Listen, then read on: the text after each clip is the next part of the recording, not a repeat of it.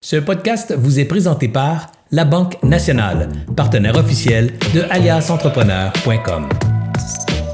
Bonjour tout le monde, ici Anthony de chez Alias Entrepreneurs pour une autre découverte pour entrepreneurs. Et aujourd'hui, on va parler de ESG avec Nicolas Zorn. Nicolas est président et fondateur de l'Institut des Entreprises engagées et fondateur de l'Observatoire québécois des inégalités.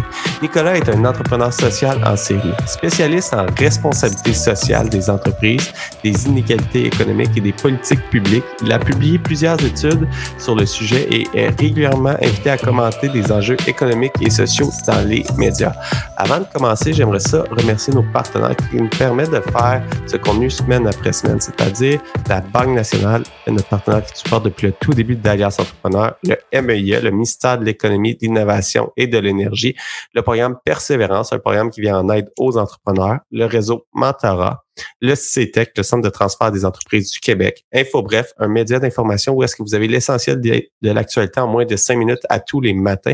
Je vous invite à écouter leur podcast aussi qui sort à tous les matins. En 3-4 minutes, vous avez l'essentiel de l'actualité. Et bien sûr, Mon commerce en ligne.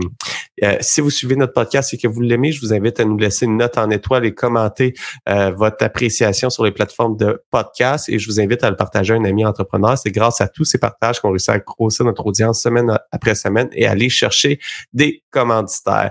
Mais sans plus tarder, j'aimerais ça introduire Nicolas. Salut Nicolas. Hein? Ça va bien? Ah, très bien, merci. L'été est là.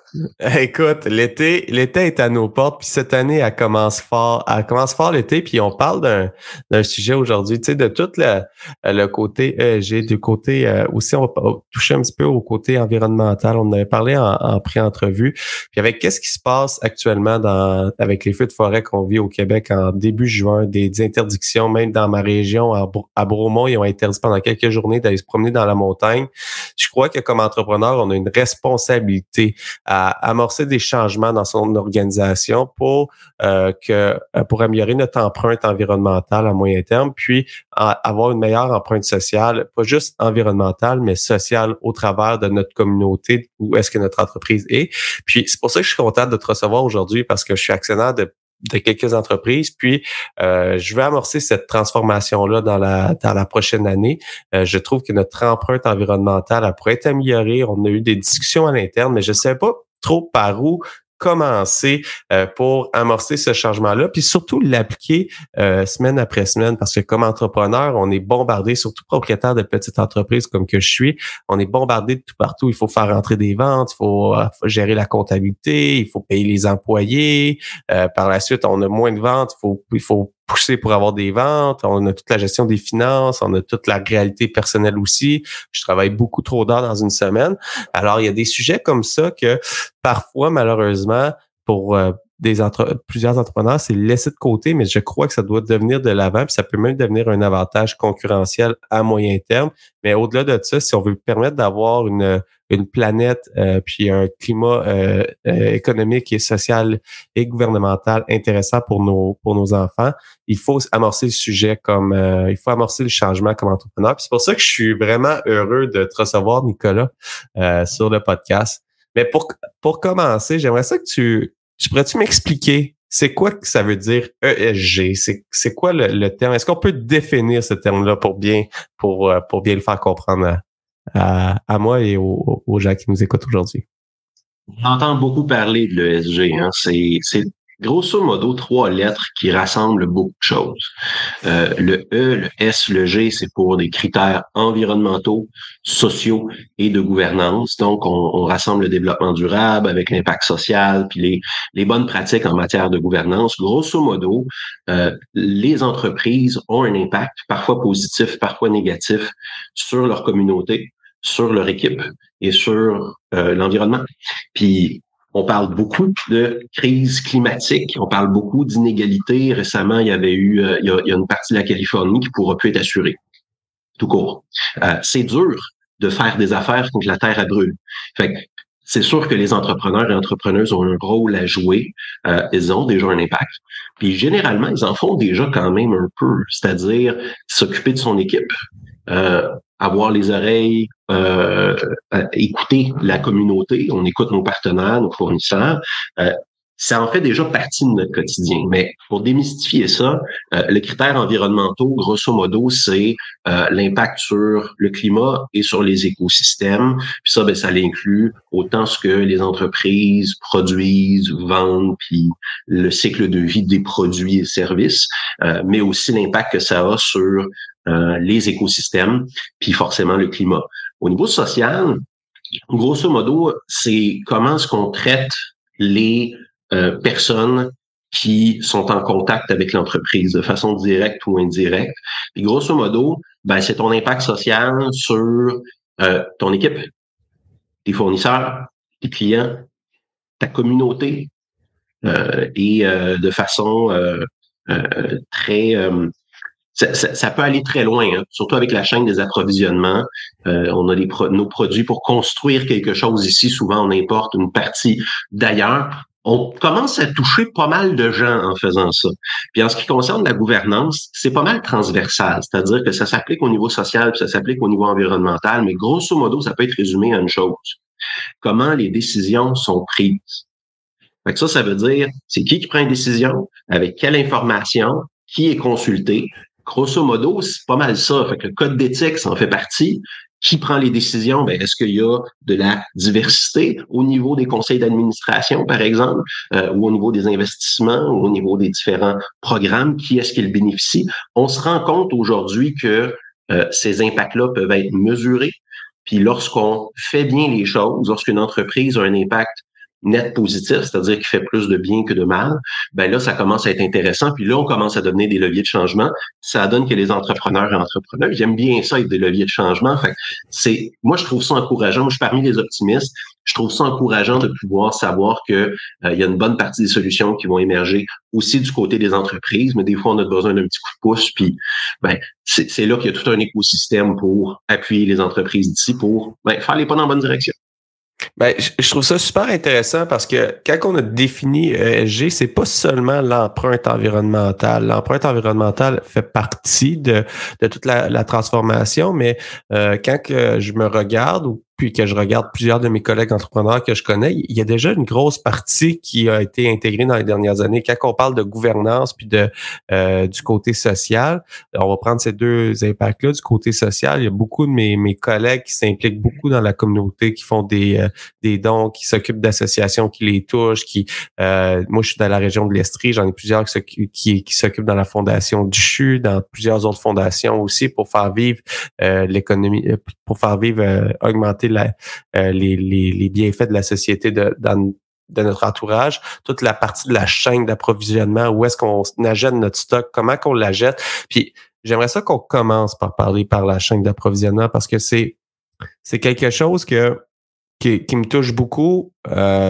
surtout dans l'imprimerie que je gère, où est-ce que dans toute ta chaîne d'approvisionnement, où est-ce que tu peux avoir, par exemple, nous, on vend beaucoup de papier et c'est une imprimerie, malheureusement, ça transforme du papier pour mettre de l'encre dessus. C'est la nature des affaires. Alors, il y a une partie, mais il y a moyen d'avoir du papier beaucoup plus environnemental où est-ce que c'est du papier qui est, recyclé, qui a été qui a des certifications FSC, exemple, que toute la transformation vers le blanchiment, il y a toute une partie du recyclage que les résidus ne sont pas jetés dans la rivière comme dans certains autres pays qui fait, où est-ce que le papier est moins cher parce qu'il n'y a pas de protocole environnemental.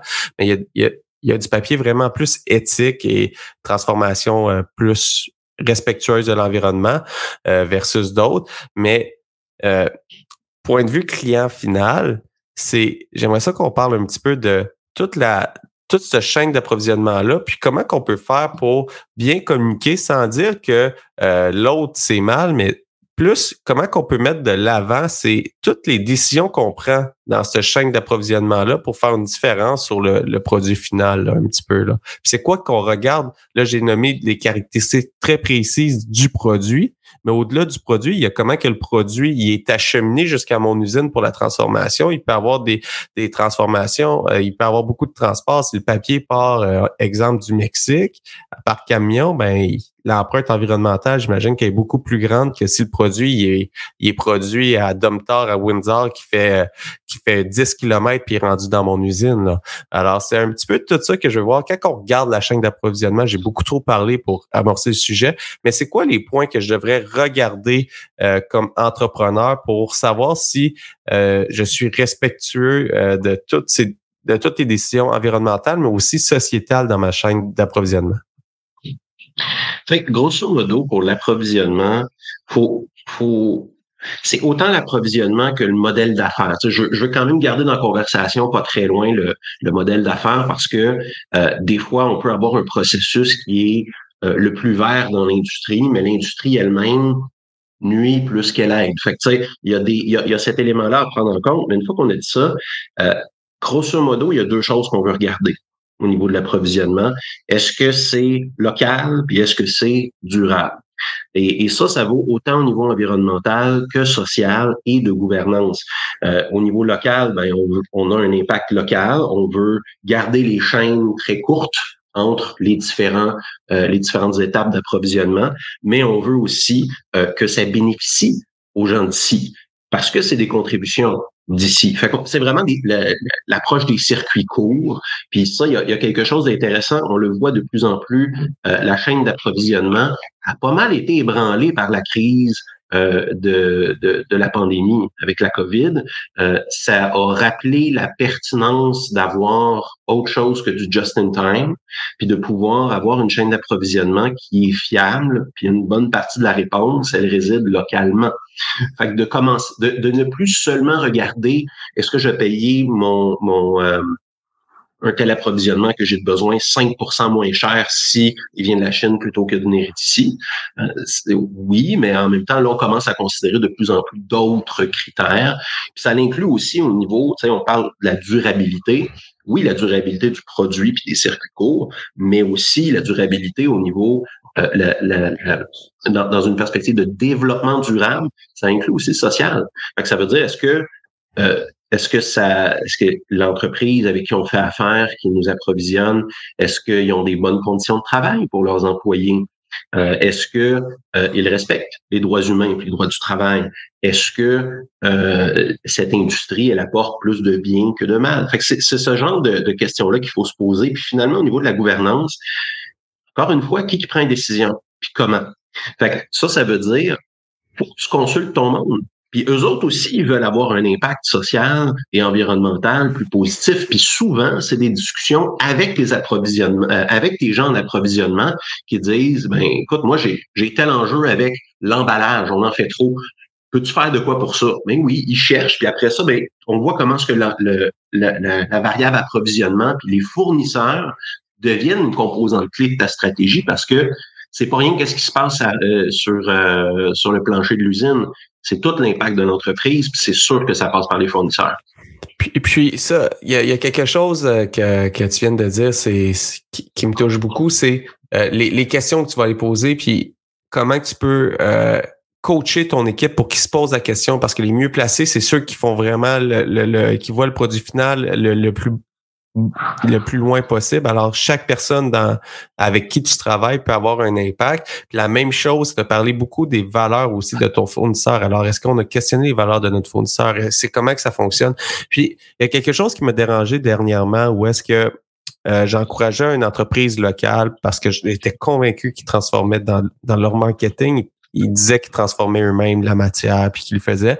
Pour me rendre compte qu'en allant visiter l'usine, ils importaient le stock. Alors, comme moi, je pourrais l'importer, mais eux, ils l'importaient, puis ils leur faisaient. Alors, il y avait beaucoup de white lie tu sais, il y avait une micro-partie qui transformait, mais la majorité n'était pas transformée.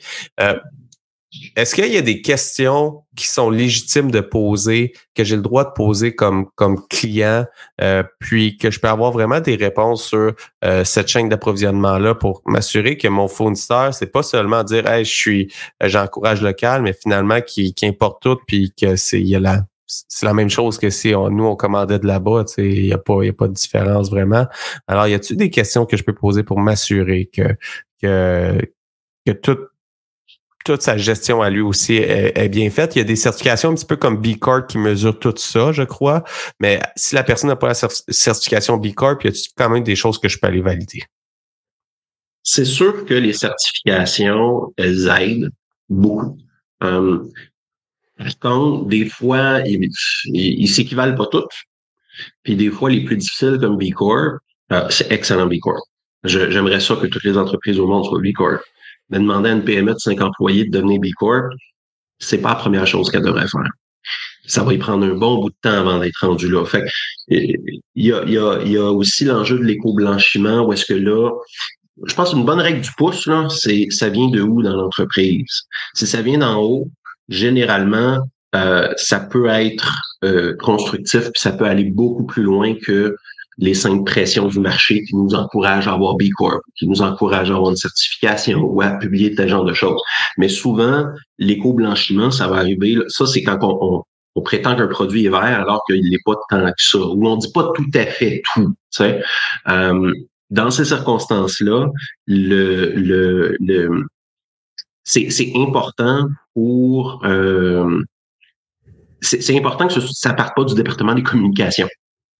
Ça, c'est quelque chose que j'ai remarqué. Lorsque ça passe du département de marketing, ben c'est beaucoup l'image. Fait que c'est quoi la certification que je dois obtenir pour mettre sur mon site? C'est ça l'objectif. L'objectif, c'est pas de réduire son impact, c'est pas d'améliorer son impact, c'est l'image. Fait que c'est sûr que si le point de départ, c'est le marketing, ben il y a des bonnes chances qu'il y ait des enjeux d'éco-blanchiment.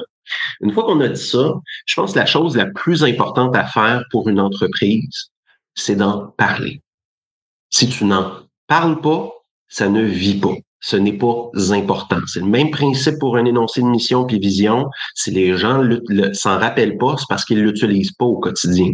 Fait que ça veut dire dans les réunions d'équipe, ben il faut en parler à l'occasion. Il faut créer ces espaces-là. Il faut poser des questions. Puis déjà, il y a une bonne piste de réflexion qui va commencer. On fait un diagnostic de la situation. On se rend compte qu'on fait quand même aussi des choses de bien qui valent la peine d'être soulignées, puis qui concordent avec nos valeurs. Et on prend soin de notre monde. Ben oui, c'est vrai, ça fait partie de nos valeurs. Une fois qu'on a dit ça, je pense que ces changements-là, pour répondre à ta question par rapport au client, c'est lui le client qui a le dernier mot, puis il vote avec son argent. Fait qu'il peut poser des questions, mais il faut que le format soit là pour poser des questions, puis avoir ce type d'interaction. Puis on le voit dans la communication des entreprises, surtout ces réseaux sociaux, c'est devenu un dialogue. C'est pas mal moins unidirectionnel. Fait que c'est important d'en parler.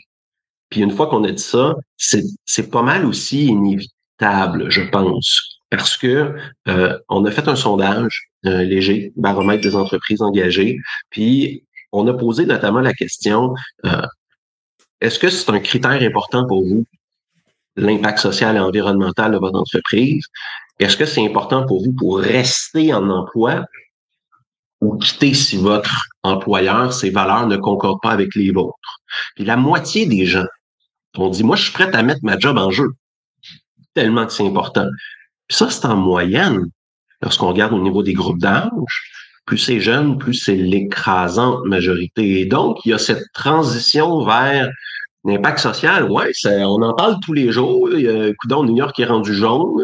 On peut plus sortir dehors, les garderies sont fermées. Hey, ça a un impact de bien concret dans nos vies. Ben, une fois qu'on a dit ça, il y a ça et il y a le fait qu'il y a une transition générationnelle au sein des entreprises. Fait que les jeunes vont mener cette révolution-là, qu'on le veuille ou non, mieux vaut être préparé. Puis ça, c'est un très bon point que tu viens de mentionner. Je crois que les jeunes font partie des acheteurs de demain. Il y a eu des changements. Je vais aller de mon côté, là, mais je vois des changements qui s'accélèrent par rapport à mes cours que j'ai eu à l'université. Qu'est-ce que j'ai vu des changements du passé? Je crois qu'on est dans des générations que ça peut bouger vraiment plus vite avec l'informatisation des choses, avec les transformations. On l'a vu avec la COVID quand c'est arrivé, le changement des commandes en ligne, ça s'est fait boum. Ça a pris une accélération vraiment, vraiment marquée. Alors, j'ai un souhait que le changement pour tout le côté, on va dire ESG, tout le côté des transparences des entreprises qui font beaucoup plus d'efforts va avoir un impact réel beaucoup plus rapidement qu'on aimerait, qu'on peut penser de l'avoir. Alors, c'est pas nécessaire qu'aujourd'hui, il va y avoir une transformation réelle dans mes ventes. Il va pas peut-être pas avoir une transformation réelle dans même si les sondages le démontrent qu'on peut aller recruter plus facilement, ça va peut-être pas se faire du jour au lendemain. Mais si on n'amorce pas le changement, demain, il va être trop tard. Il va être trop tard pour tout l'environnement qu'on va avoir gâché pendant toutes ces années-là, mais il va être aussi trop tard parce que plus que le gap, plus que le gap entre où est-ce que je voudrais être et où est-ce que je suis actuellement, si je prends pas de changement aujourd'hui, ben le gap va juste augmenter, puis à un moment donné, il va être impossible à rattraper, un petit peu comme la transformation numérique. Si j'attends trop, la transformation, elle devient de plus en plus difficile à faire. Alors, qu'est-ce que j'aime comme conseil que tu as donné, Nicolas, si je résume avec le conseil que je retiens, c'est il faut en parler à notre équipe, il faut sensibiliser nos équipes, il faut sensibiliser nos fournisseurs, il faut toujours se poser la question. Puis moi, à partir d'aujourd'hui, à la fin de chaque réunion de semaine, je vais rajouter qu'est-ce qu'on a fait cette semaine pour améliorer notre empreinte. Puis je vais trouver un meilleur terme que ESG avec le temps, mais autant sociétal que gouvernance que environnementale. Fait que ça va englober les trois parties. Mais qu'est-ce que j'ai fait pour avoir une transformation, moi, comme individu dans l'entreprise? Alors, chaque personne va pouvoir apporter des aspects d'amélioration pour avoir une transformation. Fait qu'à partir de cette semaine, je vais commencer à poser des questions à mes équipes pour sensibiliser, puis que ça devienne un sujet important. Je suis sûr que la première fois que je vais poser la question, je vais faire rire de moi. C'est sûr, ils vont faire okay, qu'est-ce que tu veux que je te dise? J'ai mis du papier dans le recyclage. OK, parfait, on passe à la semaine prochaine. T'sais. Mais à force de poser la question puis à donner des exemples, ben on va être capable d'avoir un impact à long terme. Là. Les choses changent très vite. On voit, il y a des événements de chambre de commerce auxquels j'assiste, j'ai l'occasion de rencontrer bien des gens. On n'est pas au même endroit qu'on était il y a 5 ans. Il y a 5 ans, Pomerleau avait personne en développement durable. Je pense qu'ils ont embauché une 30aine. Puis ils ont un vrai plan qui affecte tout. Ils ont regardé toutes leurs activités, puis ils ont regardé toutes les choses qu'ils pouvaient faire, puis ils se sont donné des objectifs, puis ils doivent faire des suivis, puis ils ont de la transparence, puis ils consultent.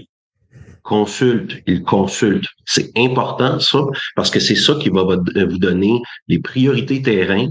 Puis par ailleurs, vous donnez aussi d'autres informations sur où s'en va le marché. Parce que vous n'oubliez pas une chose, si vous ne le faites pas, si vous embarquez pas dans le train, vos concurrents le font déjà. Puis lorsque ça va devenir obligatoire, et ça le deviendra, il y a déjà des critères internationaux qui vont être applicables dès le 1er janvier 2024 pour les grandes entreprises, puis pour les petites et moyennes aussi, ça s'en vient. Il y aura de plus en plus d'obligations de cette nature. Voulez-vous être prêt ou voulez-vous être pris les culottes baissées? Je veux dire, c'est ça la question. Puis, au final, tu sais, ESG, équité, diversité, inclusion, développement durable, c'est responsabilité sociale d'entreprise. C'est très large. Moi, j'aime bien le terme d'engagement, d'être engagé auprès de ton équipe, d'être engagé auprès de ta communauté, puis d'être engagé en faveur de l'environnement.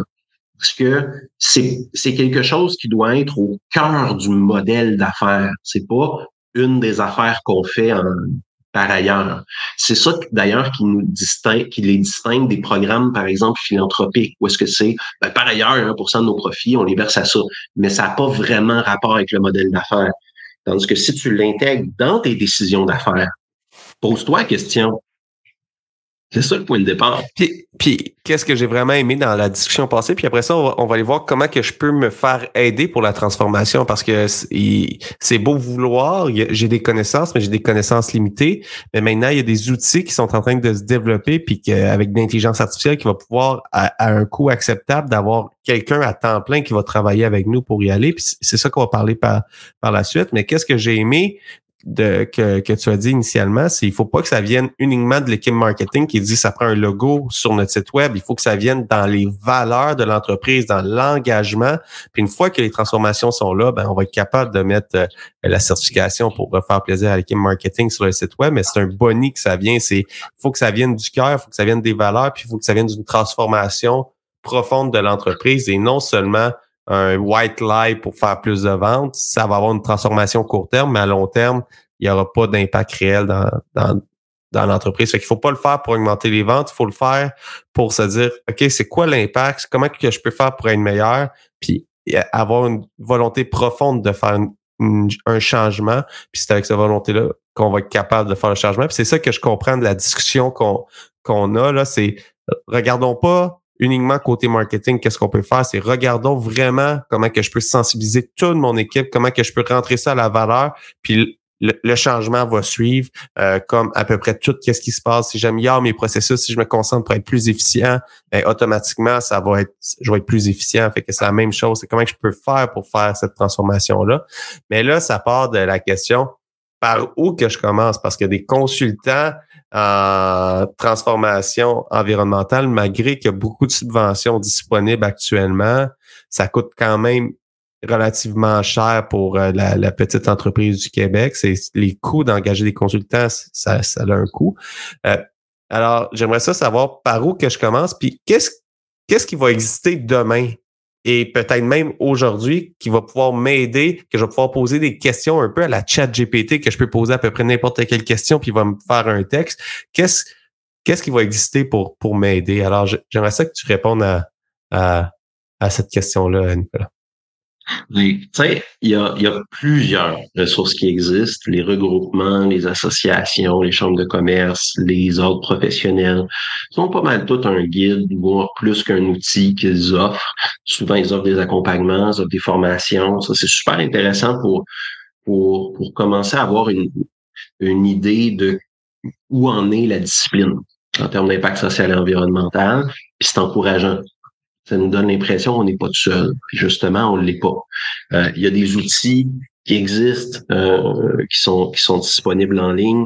La B-Corp a un excellent long questionnaire, qui a un long 3 heures à remplir, mais qui donne un portrait complet de ce que l'entreprise fait déjà, puis peut faire de plus, puis où est-ce qu'elle en est sur ce fameux échelle de B-Corp. Il faut 80 points pour en avoir. Chaque stratégie que tu mets en place, ça vaut en moyenne 1 point. Il en faut pas mal d'affaires à faire. Il y a le fonds Eco-Leader qui existe, qui finance une bonne partie des frais de consultants, puis on a une liste de consultants, puis c'est plutôt simple. Fait qu'il y a ça qui existe. Nous aussi, à l'Institut des Entreprises engagées, on a développé des outils, on a un guide 15 gains faciles et abordables pour les PME, par exemple. On a le baromètre des entreprises engagées. L'idée, c'est vraiment de fournir un portrait annuel, à chaque année, de l'état de la situation quant aux entreprises, qu'est-ce qu'elles font de bien, qu'est-ce qu'elles peuvent faire de mieux, mais également les employés. Où est-ce qu'ils se situent? Comment est-ce qu'ils se positionnent? C'est quoi leur perception? C'est quoi leur motivation en termes d'impact social et environnemental? Puis de pouvoir avoir ces données-là ensuite par région, par industrie, par taille d'entreprise. Puis à partir de ça, ben il y a des recommandations qui vont ressortir. Vous, votre type d'employé, ben c'est ça qu'ils aiment beaucoup, par exemple. Mais aussi, puis c'est le truc principal sur lequel nous travaillons, on part du constat que les PME, ils nous le disent, c'est trop long, c'est trop cher, c'est trop compliqué, ils n'ont pas des moyens pour des consultants dans les 5-6 chiffres, ils ne savent pas par où commencer. C'est pour ça qu'on va bientôt lancer Chat ESG, l'assistant virtuel basé sur l'intelligence artificielle, la technologie GPT-4 qui vise à justement accompagner les PME à devenir plus engagés auprès de leur équipe, de leur communauté, puis du développement durable. Puis à ce niveau-là, grosso modo, c'est l'équivalent. La prémisse de base, c'est d'offrir l'équivalent d'un employé à temps plein, à la fois expert en ESG et en gestion de projet, à toutes les entreprises du Québec et puis du monde. Ça se traduit, ces outils-là, puis de le faire pour le prix d'une machine à café. Fait que c'est vraiment d'offrir une alternative parce que pour des mandats très complexes, je veux calculer l'empreinte carbone précise de mon industrie. C'est un mandat, ça. Mais je veux faire une première politique d'équité, diversité, inclusion, je ne sais pas par où commencer, je veux faire un premier diagnostic, ben on offre tout ça. Puis il y a des humains aussi là, qui vont être présents, ça sera pas juste, chaque entreprise aura son gestionnaire de projet, on a une communauté d'experts qu'on mobilise également, fait que c'est pas juste l'intelligence artificielle, c'est vraiment un arbre de décision sur, ben qu'est-ce que tu veux faire? Voici les options qui se présentent à toi. C'est vraiment d'être un outil d'aide à la décision, c'est d'être un courtier de ressources, C'est quoi les financements auxquels tu as droit? C'est quoi les ressources qui existent déjà? C'est quoi ton budget? T'en as pas? Ben, voici des ressources gratuites. T'as du budget? Voici des ressources qui existent. Puis de pouvoir faire ça avec un processus qui est structuré, c'est-à-dire un cycle d'amélioration continue. Nous, ce qu'on va proposer, c'est en moyenne un cycle de 12 semaines. En amont, tu fais l'intégration, comme tu intègres un employé, puis tu fais un diagnostic de la situation, tu consultes tes parties prenantes. Puis une fois que tu as fait ça, ben là, on se donne des objectifs. Puis en 12 semaines, on planifie, on implante, puis on fait l'état de la situation. On recommence un autre cycle. Planifie, on implante, on fait l'état de la situation. L'important, c'est surtout pour les PME, l'important, c'est de commencer, puis d'avoir un bon rythme, comme la course à pied. C'est pas un sprint, c'est un marathon. Puis pour te rendre à ta destination, ben il faut garder un bon rythme. Puis c'est un petit peu ça l'objectif de Chat ESG, parce que je pense que l'avenir de l'intelligence artificielle, ça sera pas un Chat ESG ou un Chat GPT ou une application qui te permet de faire une chose. Ça sera des assistants virtuels à qui tu vas pouvoir dialoguer verbalement, puis de pouvoir bénéficier de toute l'expertise qu'une intelligence artificielle a, c'est-à-dire, dans notre cas, ben, il est basé sur la littérature scientifique qui a été publiée dans le monde, commence à faire pas mal de documents, puis celle des bonnes pratiques, puis des standards. Fait que l'idée, c'est vraiment de partir de qu'est-ce qui existe, puis comment est-ce qu'on offre une solution aux PME. Je pense qu'on est rendu là parce que les grandes entreprises, elles avancent bien, mais B-Corp, c'est pas pour tout le monde, ou en tout cas, avant de s'y rendre, il y a des étapes, puis c'est là qu'on veut s'y insérer.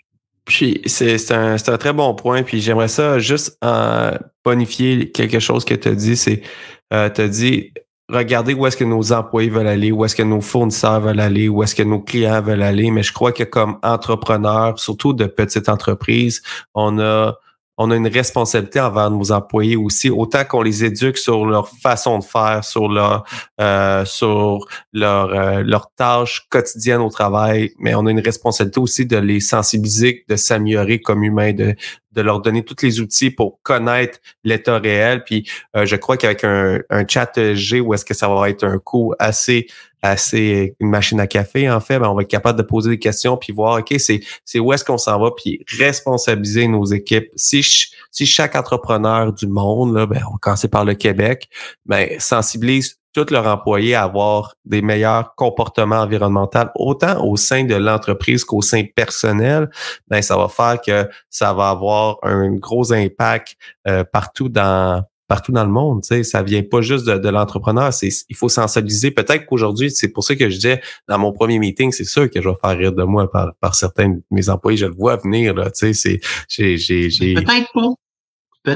Peut-être que tu vas être agréablement surpris, puis que le 3/4 d'entre eux vont dire « Hey, enfin, on en parle. Hey, on peut en parler. » Ouais. Faut pas présumer. Les gens sont... Ça, c'est exact. Une des choses qu'on ressort là, dans les diagnostics qu'on fait avec les entreprises, sont agréablement surprises à quel point ils sont plus en avance qu'ils le pensent. Mais souvent, ça inclut les membres de l'équipe. Puis je pars pas avec cette prémisse-là que tu vas faire rire de toi. Ça se peut que non. Ça se peut que oui, mais ça se peut que non.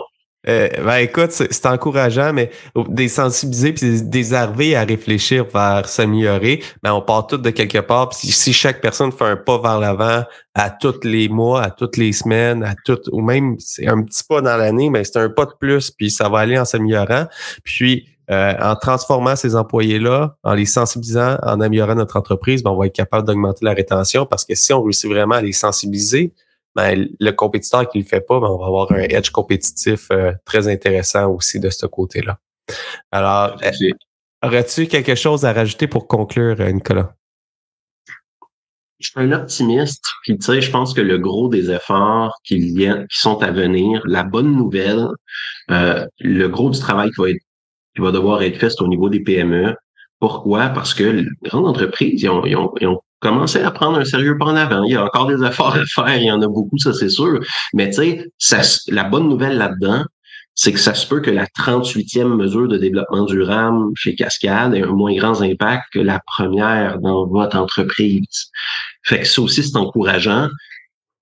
Puis c'est le fun que ça définisse l'entreprise. C'est le fun que ces critères-là, parce que les entrepreneurs d'ici sont pas là juste pour le profit, ils ont aussi d'autres intérêts. ils tiennent à leur équipe, veulent faire le bien autour d'eux. Ben, c'est un petit peu l'extension de tout ça. Fait que c'est pas révolutionnaire, là, c'est ça mon point. On est juste à créer la discipline, créer la démarche. Puis une fois que le mouvement est entamé, l'important, c'est de le mesurer puis de le suivre. Puis, ben, les entrepreneurs sont bons pour ça aussi. Hein? Ben, écoute, c'est un très bon mot de clôture, Nicolas. Merci beaucoup d'avoir passé du temps avec moi pour me faire connaître ce sujet-là que je m'intéresse de plus en plus, mais que je ne crois pas que je connais encore assez, qu'il faut que j'aie encore plus de littérature. Puis on a donné des bons exemples avec la certification B-Corp qui va pas aller la chercher, mais aller faire le questionnaire pour savoir qu'est-ce qu'on peut améliorer. Je crois que c'est gratuit là qu'on peut aller. Puis c'est gratuit, on peut aller puis déjà avoir un diagnostic. Tu as dit c'est long, 3 heures. Ça peut paraître long, mais 3 heures pour avoir un diagnostic complet puis amorcer un changement puis savoir sur quoi qu'on peut travailler, c'est pas tellement long. Alors merci beaucoup à Nicolas pour ton temps d'aujourd'hui. J'aimerais ça remercier nos partenaires, la Banque Nationale qui nous supporte depuis le tout début d'Alias Entrepreneurs, le MEIE, le Ministère de l'Économie, de l'Innovation et de l'Énergie, bien sûr le programme Persévérance, le Réseau Mentorat, le CTEC, le Centre de transfert des entreprises du Québec, InfoBref et bien sûr Mon commerce en ligne. Sur ça, je vous souhaite une excellente fin de journée et on se retrouve la semaine prochaine pour une autre discussion pour entrepreneurs. J'espère que vous avez apprécié cette entrevue. Pour d'autres podcasts et encore plus de contenu, suffit de devenir membre sur aliasentrepreneur.com. Je vous remercie d'avoir été là. C'était Serge Beauchemin, alias Entrepreneur.